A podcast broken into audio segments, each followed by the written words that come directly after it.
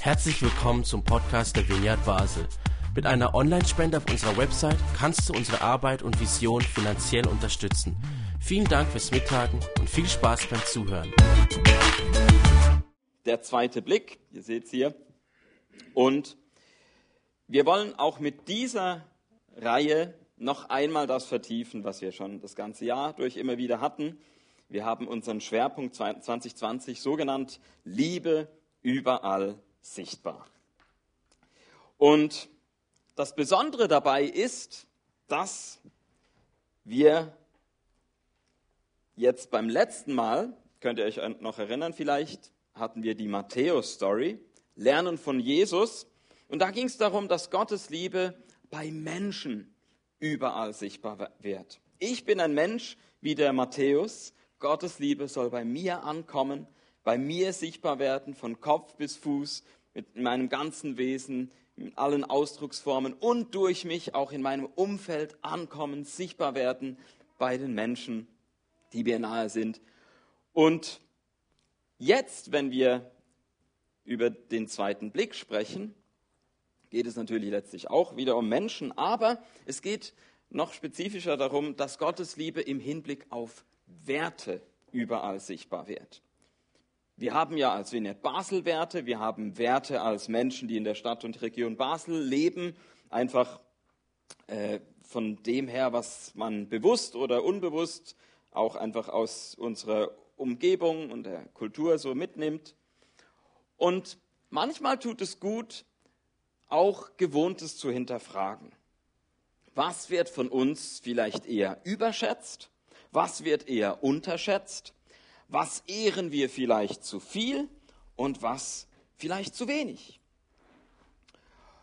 Wir hatten in den letzten Wochen auch ein paar Mal dieses Stichwort der Alternativkultur. Und genau darum geht es auch in dieser Predigtreihe. Und jetzt ist ganz wichtig, dass wir nicht das machen, was manchmal auch passiert. Wir stellen uns auf einen Standpunkt, hier, das ist unsere gute christliche Kultur und irgendwo da draußen gibt es eine nicht christliche Kultur und die ist böse und schlecht. Nein, das soll nicht die Art sein, wie wir, wie wir Kulturkritik üben zusammen, sondern es soll bei uns anfangen. Es soll im besten Sinne eine Selbst Kritik sein, dass wir vielleicht gerade auch von der Kultur um uns herum gespiegelt bekommen, hey, da gibt es nicht nur das, was wir bewusst glauben, sondern da gibt es vielleicht auch so einen unbewussten Teil an Tradition und der steht eigentlich im Widerspruch zu dem, was wir glauben. Ja, vielleicht ist es sogar so, dass Menschen, die nicht mit Jesus unterwegs sind, von Gott bereits ähm, mehr ähm, aufgezeigt bekommen haben, ohne dass es ihnen bewusst ist, was eigentlich äh, dem Weg des Glaubens und der Liebe äh, am besten entspricht. Und wir haben Tomaten auf den Augen und einfach weil es Tradition ist, weil wir es schon immer so gemacht haben, ähm, sind wir eigentlich, stehen wir uns selber im Weg, stehen wir dem Glauben, stehen wir der Liebe im Weg. Und wir tun gut daran, uns das bewusst zu machen, um dann eben auch vielleicht mal so ein Stück Tradition, so einen alten Zopf mal abzuschneiden. Wir werden also an den nächsten sieben Sonntagen zusammen Texte aus den beiden Korintherbriefen von Paulus anschauen und so auf sieben unterschiedliche Themen einen zweiten Blick werfen. So wie es Micha gesagt hat, mal genauer hinschauen, tiefer hinschauen. Und jetzt mein erster zweiter Blick, mit dem ich heute schon anfangen will, der geht so mal ganz allgemein auf diese Kultur, für die uns Korinth als Beispiel dient. Was ist das dort für eine Kultur, die korinthische Kultur? Natürlich ist das zuerst eine griechische Kultur, ganz klar. Und das ist für uns ja auch nicht fremd. Bis heute sind ja auch wir nachhaltig geprägt worden von griechischer Literatur, von griechischer Philosophie. Wir verdanken dem antiken Griechenland den Beginn vieler Wissenschaften, wie zum Beispiel der Astronomie. Wir verdanken dem antiken Griechenland auch sportliche Wettbewerbe, wie zum Beispiel die Olympischen Spiele. Und so könnte man noch eine lange Liste fortsetzen. Trotzdem unterscheiden wir uns kulturell auch von den damaligen Menschen dort. Michel hat im Juni mal davon gesprochen, wie sich unsere individualistische Kultur, so zum Beispiel im, hier im deutschsprachigen Raum, von anderen Kulturen unterscheidet. Was wir hier so kennen, was unsere Tendenz ist, wo unser Schwerpunkt liegt, das ist das, was man als eine Schuld-Unschuld-Kultur bezeichnen kann. Wir wollen alles richtig machen. Denn Falsches wird aufgedeckt, dann braucht es vielleicht eine Wiedergutmachung so und darum wollen wir gar nicht erst in so eine Situation kommen, sondern von, sondern von Anfang an möglichst korrekt sein, möglichst die reine Weste behalten. Und wenn man woanders sich umschaut auf der Welt, finden wir auch andere Kulturen vor, eher kollektivistische Kulturen, zum Beispiel die Scham-Ehre-Kultur. Auch das hat Michel uns vorgestellt. Man wird in dieser Scham-Ehre-Kultur vor allem äh, das gewichten, dass man guckt, was sind so die Erwartungen der Gruppe und wie kann ich mich da anpassen? Wie kann ich zur Harmonie beitragen? Wie kann ich die Schande eines Beziehungsbruchs vermeiden? Also ihr seht, das muss sich nicht widersprechen. Es kann Schuld und Scham in beiden Kulturen vorkommen, aber entscheidend ist eben so, wo ist der Schwerpunkt? Und jetzt, ich habe keine Ahnung, wie das im heutigen Korinth ist, aber in der antiken Stadt damals scheint es mir ziemlich eindeutig zu sein, dass es wichtiger war, dass man die Ehre in der Gruppe bewahrt und weniger, dass man sich jetzt für die Unschuld der Einzelperson interessiert hat. Und darum der Titel von meiner heutigen Einführungspredigt, der zweite Blick auf die Ehrekultur. Das ist jetzt die Kultur, die uns interessiert, auf die wir einen zweiten Blick werfen wollen. Aber bevor wir den zweiten Blick darauf werfen, fangen wir doch eben mit dem ersten Blick an. Denn es gibt ja noch ganz grundlegende Fragen, die vielleicht noch geklärt werden müssen. Zum Beispiel, wo liegt überhaupt Korinth? Welche Rolle spielt die Stadt in der Bibel? Und was finden wir dort zum Thema Ehrekultur? Jetzt, wenn man kurzes Licht ausmachen kann, sieht man vielleicht besser, wie die Lage hier ist. Also vielleicht seht ihr hier, fett, genau so sieht man es besser. Athen, also das ist da, wo die Segelmannschaft war, der Saronische Golf. Dann gibt es auf der anderen Seite auch einen Golf, das ist der Golf von Korinth. Und Korinth ist hier, wo der, die rote Markierung ist. Und das hier ist die Halbinsel Peloponnes. Und sie ist eben aus dem Grund eine Halbinsel, weil es hier eine Landenge gibt, wodurch sie mit dem Festland verbunden ist.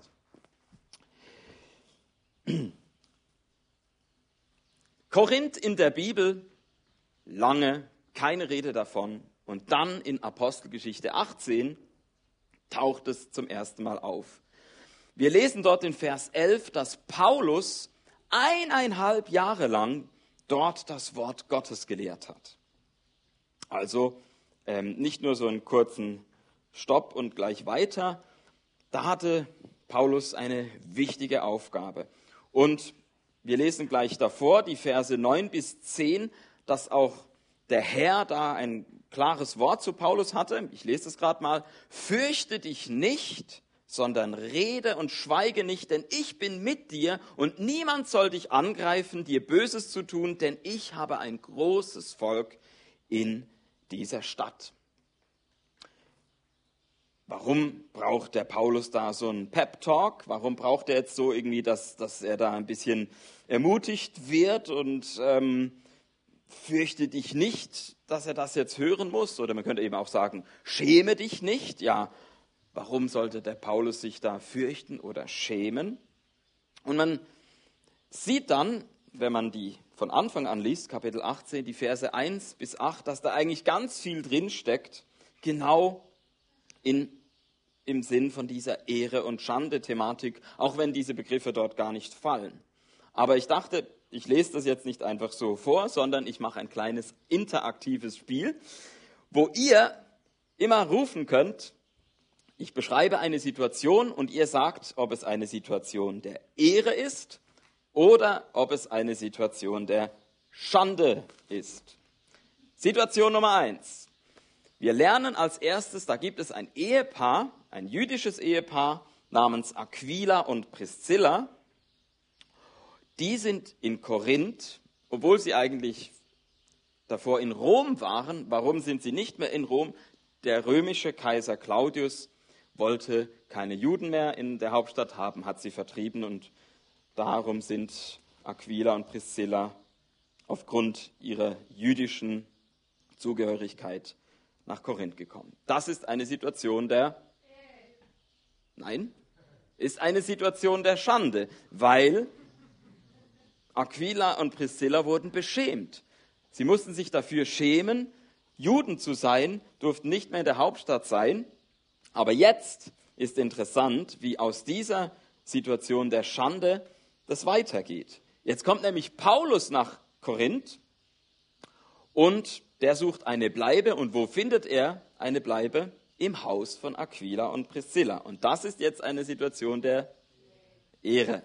Gastfreundschaft. Ich, wir dürfen Gastgeber sein. Der Paulus, der hat sich bei uns äh, jetzt äh, äh, einquartiert und das ist so ein tolles Gefühl. Aus dieser Situation der, äh, des Beschämtseins erfahren Aquila und Priscilla jetzt, sie haben einen Gast und werden dadurch geehrt. Und dann sehen wir bei Paulus, dass der auch gleich eine Entdeckung macht, dass nämlich die, das Ehepaar Aquila und Priscilla sind Zeltmacher und Paulus hat auch Zeltmacher gelernt. Das heißt, er kann da gleich mithelfen, mitarbeiten, wird also jetzt nicht einfach eineinhalb Jahre sich bedienen lassen und schmarotzen, sondern steht auf eigenen Beinen. Auch das ist eine Situation der Ehre. Genau. Und dann lesen wir noch, Paulus darf dann am Schabbat wahrscheinlich so in der Synagoge lehren.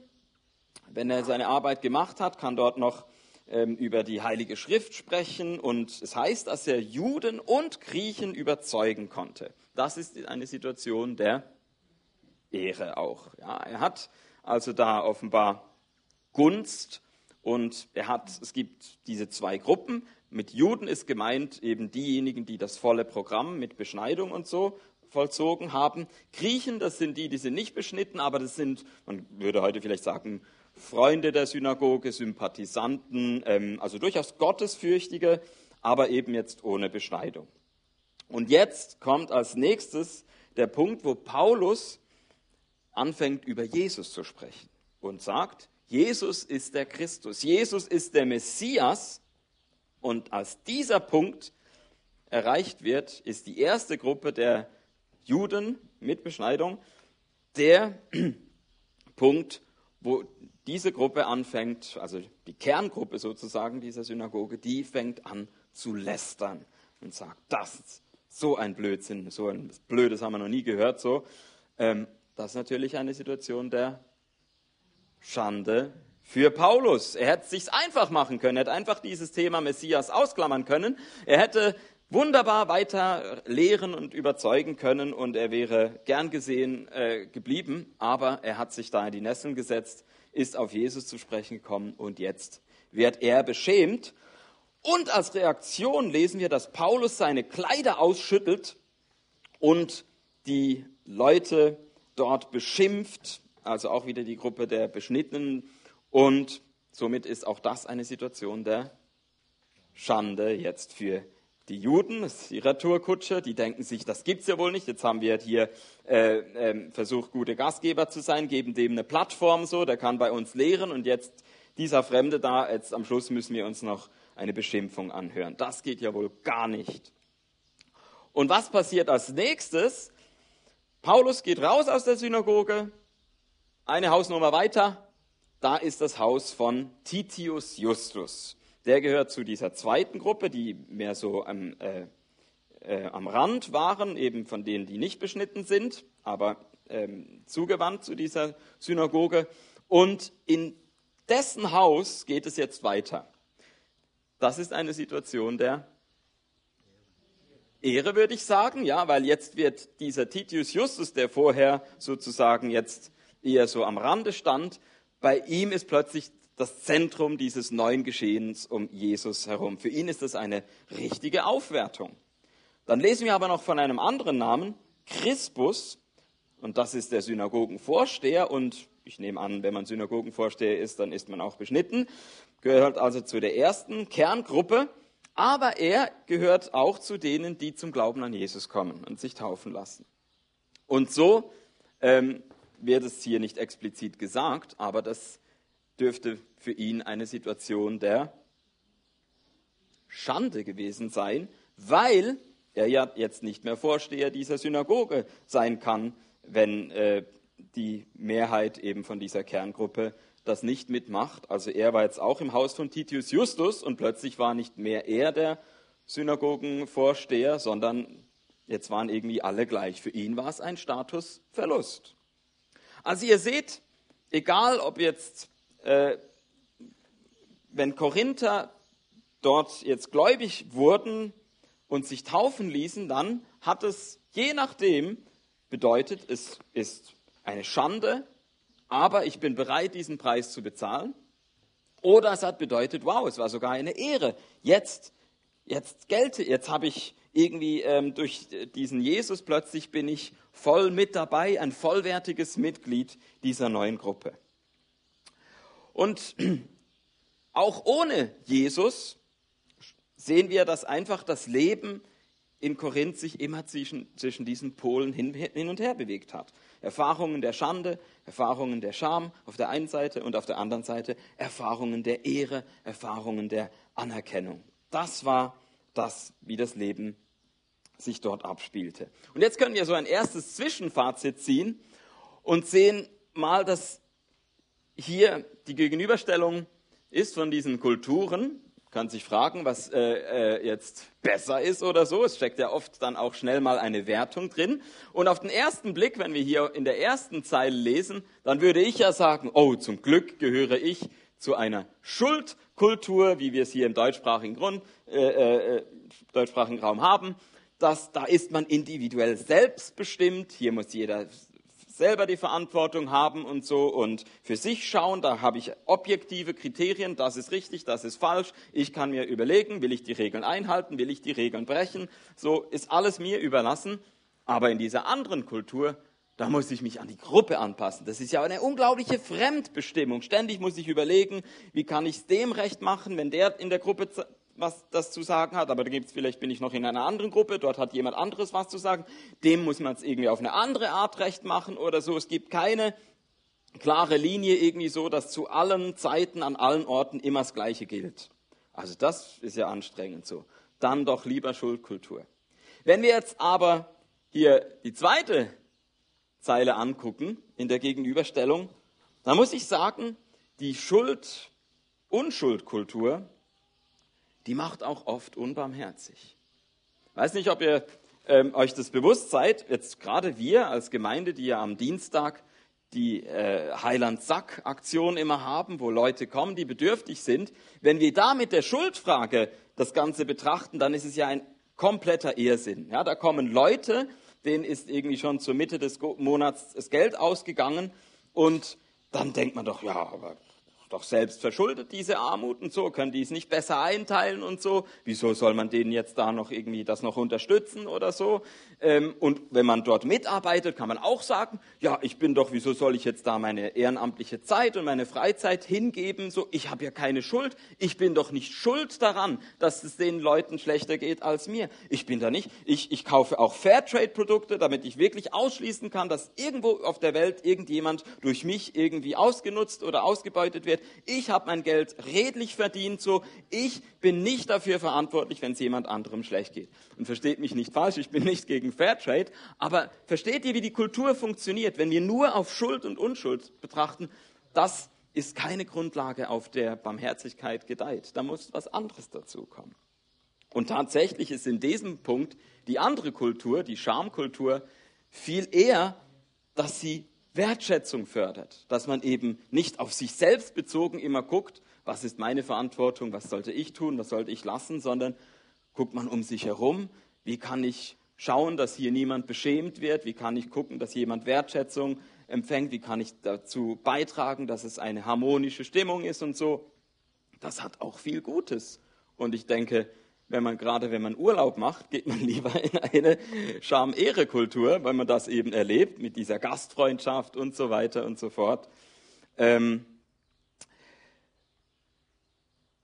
also würdigen wir diese Scham- und Ehrekultur erstmal, dass es eigentlich etwas völlig Normales ist und einem sehr verbreiteten Bedürfnis entspricht, dass man Schande vermeiden will. Das ist doch ganz logisch. Ehrekultur ist eigentlich völlig berechtigt, völlig sinnvoll.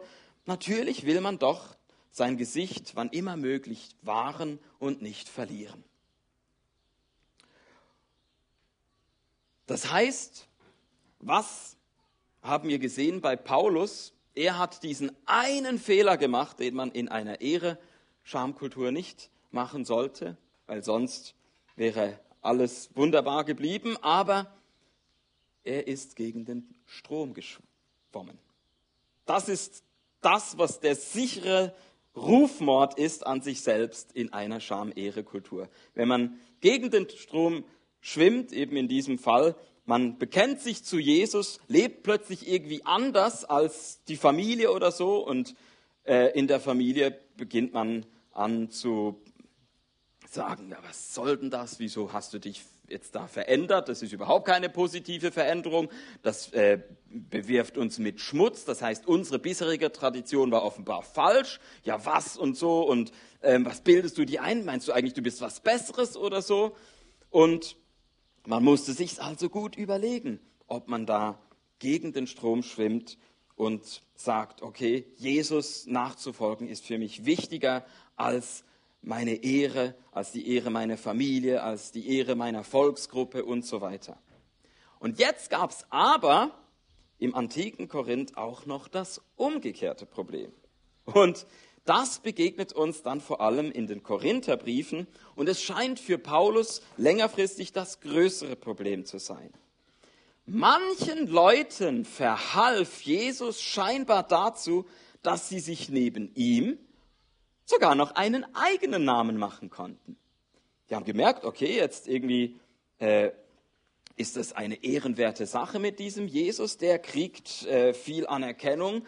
Da ähm, ist es äh, in gewissen Kreisen eben jetzt gar nicht so, dass, dass das irgendwie lächerlich ist oder so, sondern es scheint mir, dass in Korinth es auch äh, je nachdem ganz cool war, sich zu Jesus beginnen. Oh, du bist bei dieser neuen Sache dabei und so spannend und so. Und, ähm, und dann konnte man vielleicht von dieser Begeisterung und, und, und diesem äh, Reiz des Neuen oder so so ein bisschen für sich auch noch abzweigen und ein bisschen Ehre für sich bekommen, vielleicht wenn man ein guter Prediger war. Und jetzt hat man natürlich hier das Problem, geht es eigentlich ab dem Punkt immer noch um diesen Jesus, von dem man in der apostolischen Verkündigung gehört hat? Nehmen wir das Johannesevangelium. Da begegnet uns Jesus so, dass er uns einen ganz klaren Gegensatz aufzeigt. Und wir lesen gleich mal aus Kapitel 5 die Verse 41 bis 44. Jesus sagt zu seinen jüdischen Gegnern dort, ich nehme nicht Ehre von Menschen, sondern ich kenne euch, dass ihr die Liebe Gottes nicht in euch habt. Ich bin in dem Namen meines Vaters gekommen und ihr nehmt mich nicht auf. Wenn ein anderer in seinem eigenen Namen kommt, den werdet ihr aufnehmen. Wie könnt ihr glauben, die ihr Ehre voneinander nehmt und die Ehre, die von dem alleinigen Gott ist, nicht sucht?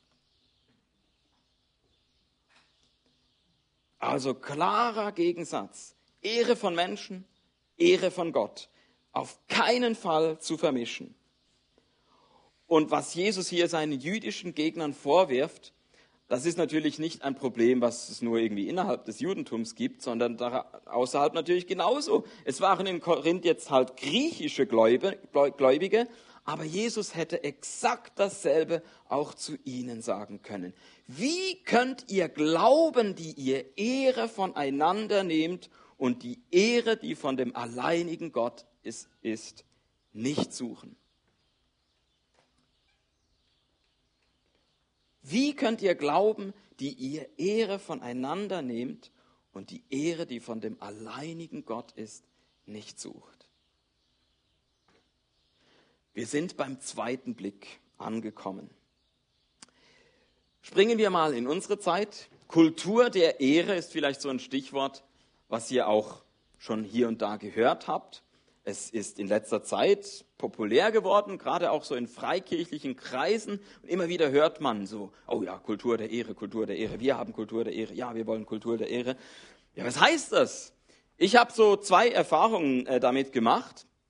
Das erste Beispiel ist, ich war mal bei einem Live-Recording, da wurde eine Worship-CD aufgenommen und der Pianist, der hatte so die Laufbahn eingeschlagen, dass er Profimusiker werden wollte. Und dann war dies, äh, die Aufnahme vorbei und dann hatte sich dieser Pianist erhofft, für seinen Einsatz eine Gage zu bekommen und entgeistert festgestellt, die haben damit gerechnet, dass er das ehrenamtlich macht.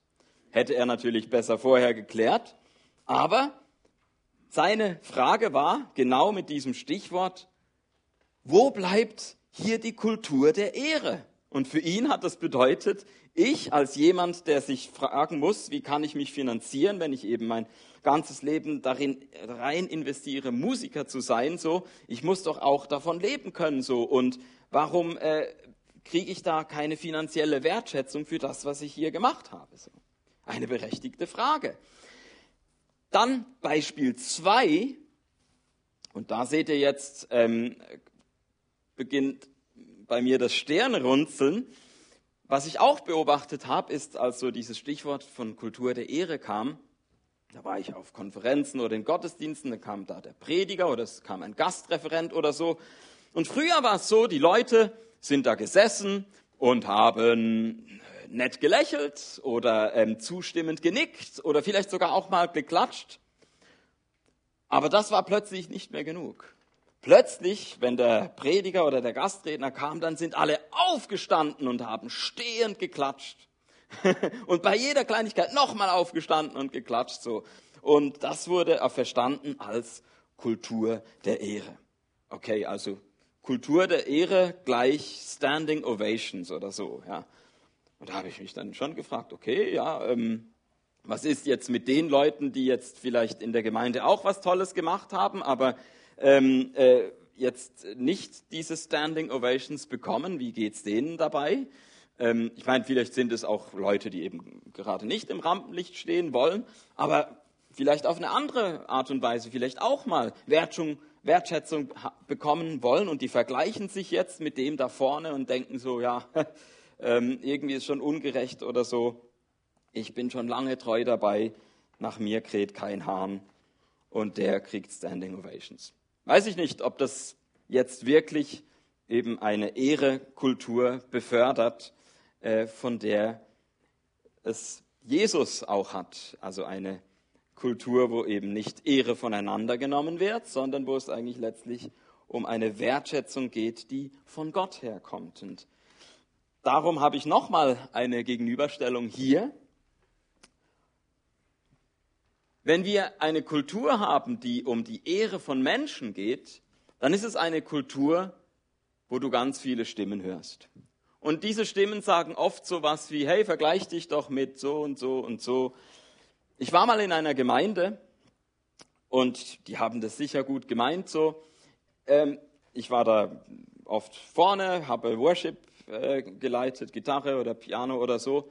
Und ich konnte eigentlich immer darauf gehen, dass ich am Ende dass jemand kommt und irgendwas zum jemand, irgendjemand sagt was zu meinem Outfit oder so. Hey, äh, ich habe gesehen, du warst beim Friseur.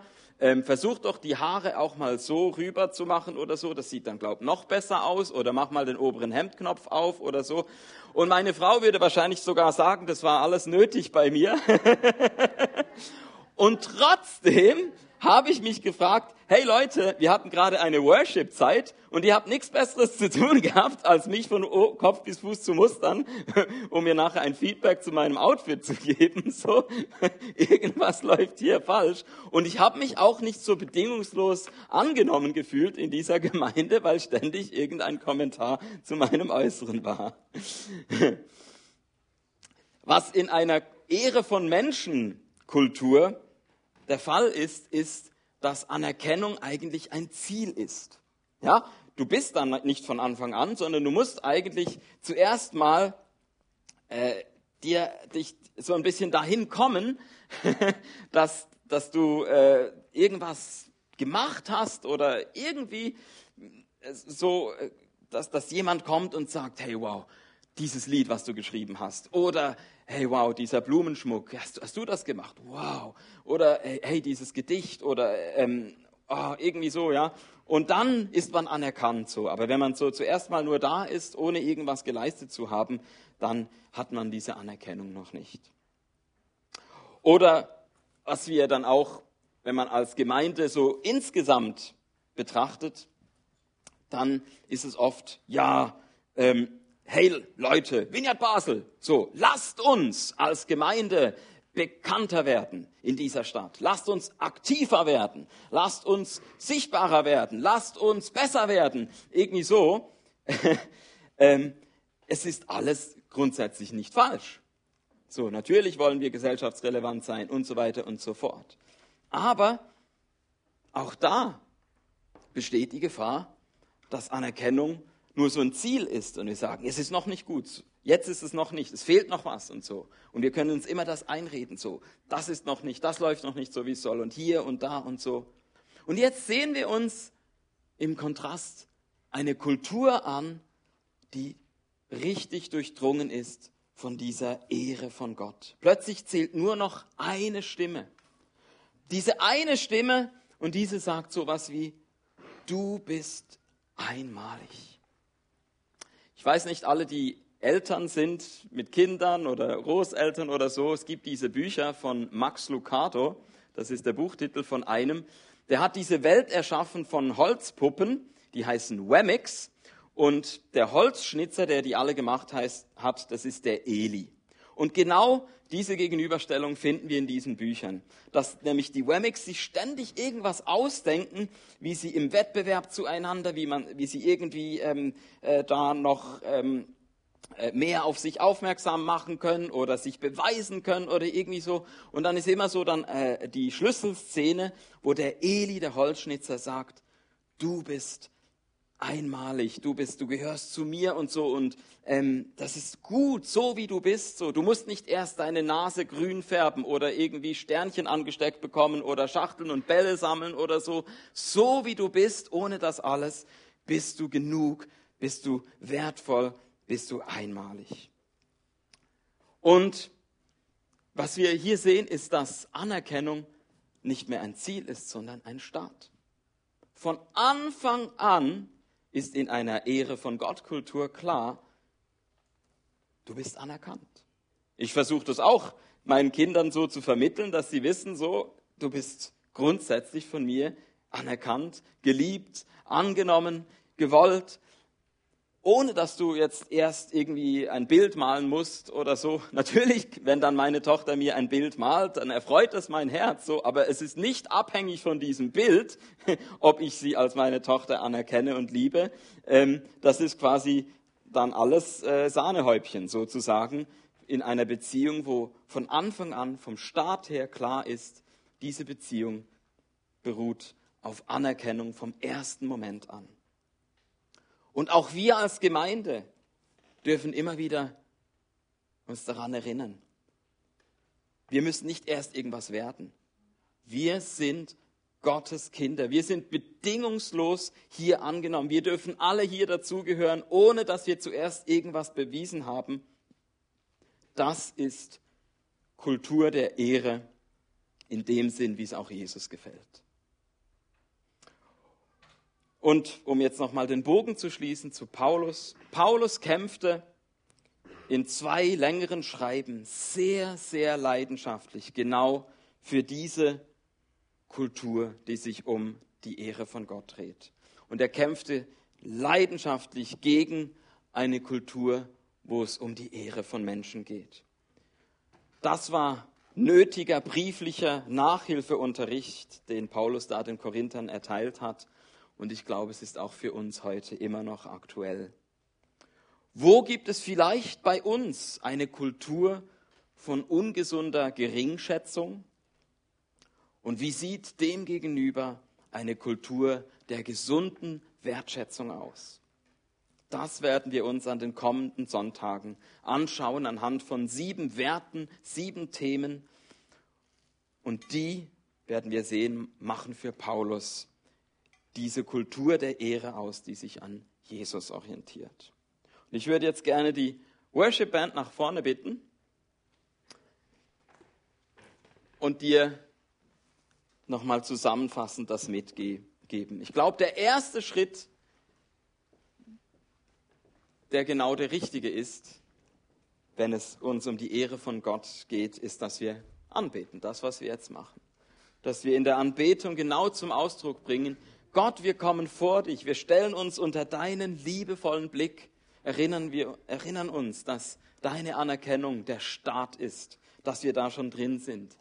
Gott, wir, wir wollen diese eine Stimme hören, wo du uns bestätigst, wo du uns sagst, dass wir deine geliebte Kinder sind, dass wir einmalig sind.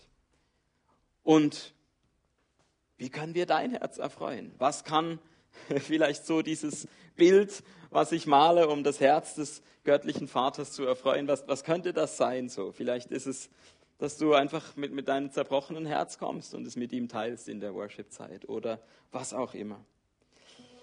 Und ich würde jetzt einfach noch zusammenfassend das ausbeten, was, was da auf der letzten Folie ist. Jesus, hilf uns, dass dort, wo wir es vielleicht während dieser Predigt erkannt haben, dass es bei uns dran ist, was umzulernen, uns irgendwie umzugewöhnen. Hilf uns, dass wir da wegkommen von so einer Kultur, wo man irgendwie seine Unschuld ständig beweisen muss, wo man immer wieder ähm, darauf achten muss, habe ich alles korrekt gemacht, irgendwie in so einen Perfektionismus reinkommt und so, dass mir ja nie irgendjemand etwas vorwerfen kann, wo ich mich schuldig gemacht habe. So krankhaft auf sich selbst bezogen, immer Schuld, Unschuld, Schuld, Unschuld. Befreie uns davon, Jesus. Befreie uns aber auch von einer falschen Kultur der Ehre, wo diese Ehre von Menschen uns gefangen nimmt, wo diese Ehre von Menschen so wichtig wird für uns, wo wir missverstehen, um was es geht, wo wir plötzlich alles darauf ausrichten, wie können wir es dem und dem recht machen, wie können wir hier ähm, anerkennende Blicke ernten und so weiter. Und führe uns hin zu einer Kultur, wo wir deine Ehre suchen. Jesus, du hast gesagt zu deinen Gegnern, ihr habt die Liebe nicht in euch, weil genau diese Ehre von Menschen im Weg stand. Ein Hindernis war für die Liebe, ein Hindernis für den Glauben. Jesus, nimm dieses Hindernis bei uns aus unserem Herzen raus. So wie damals das Zeugs in Korinth der Liebe Gottes im Weg stand. So steht es vielleicht auch uns im Wege und nimm dieses Hindernis weg. Lass in der Worship-Zeit jetzt einfach das fallen, zerbröckeln, damit nichts mehr ist zwischen uns und dir und dass wir deine Stimme da klar hören und dass es uns unser Leben verändert und auch unser Umgang untereinander, weil wir wissen, Anerkennung ist bei dir schon von Anfang an da. Wir müssen es nicht erarbeiten. Komm, Heiliger Geist. Lehre uns deine Jesusmäßige Ehrekultur.